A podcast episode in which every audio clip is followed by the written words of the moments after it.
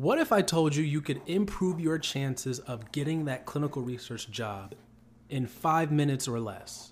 That's it, five minutes. Find out how after the intro.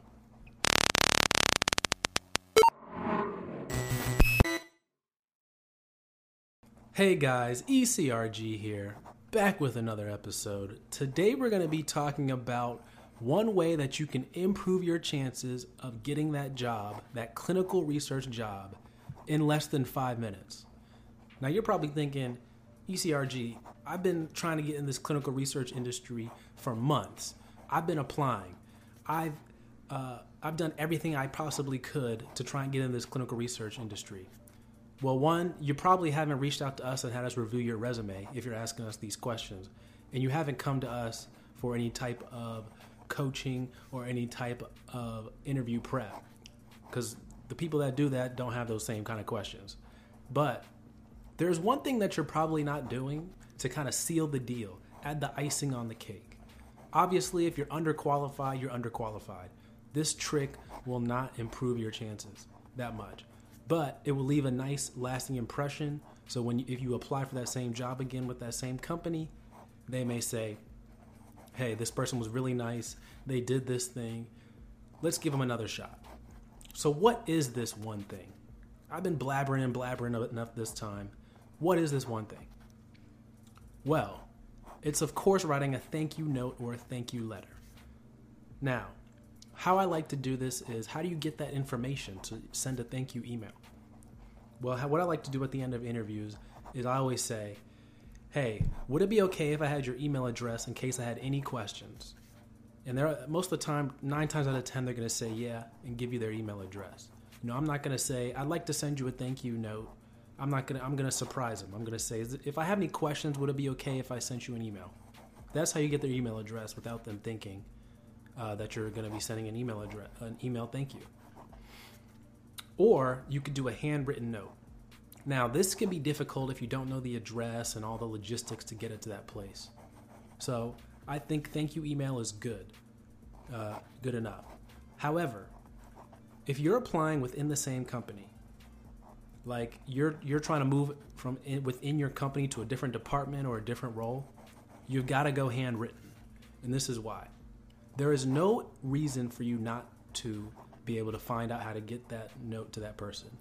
A lot of companies will have internal uh, note carrying. So if you're going, if you're even even if they're in a different state or country, a lot of companies have an internal service that they use uh, to transfer mail within the company. So use that service, get you a handwritten note.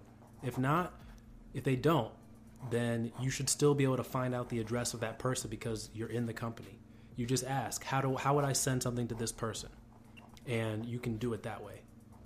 So either way, you should be able to get a handwritten note in the hand of the person you're interviewing with. Now, you would do this for everyone. The recruiter, the hiring manager, and the people you interviewed with. Give them all handwritten notes. And the timeline for this is within 24 hours of the interview. So you've got up to 24 hours to do this. I'd say 48 hours at the absolute latest. Up to 24 hours for the best results. Now, this isn't going to change it. If you have a bad resume, you had a bad interview, this isn't going to change that. But if they've got two candidates, one person didn't write a thank you note or a thank you email, one person did, I guarantee you the person that did gets that job. It's just that extra little goodwill, if you will, at the end of the interview that kind of seals the deal. Um, and you know, I've I've heard of people saying that they've definitely hired people because of the thank you note. It's a time for you to reassert your skills. It's a time for you to talk about how much you enjoy talking to that person and things of that nature. So use it to your advantage. These don't have to be long. They don't have to be, uh, you know, super painful to write. But you you can use them to your advantage in order to get that leg up on the competition. And I'm also going to tell you, most people forget this. So simply doing it is going to make you look better. Also, a lot of people forget after the interview to do this. And so my rule of thumb is, as I mentioned earlier, rule of thumb: emails for out of company, or if you know how to get the mail to them, you could do a written letter. But it's obviously going to take some time to get there internal company, you can do handwritten because it's most likely going to get there pretty quickly.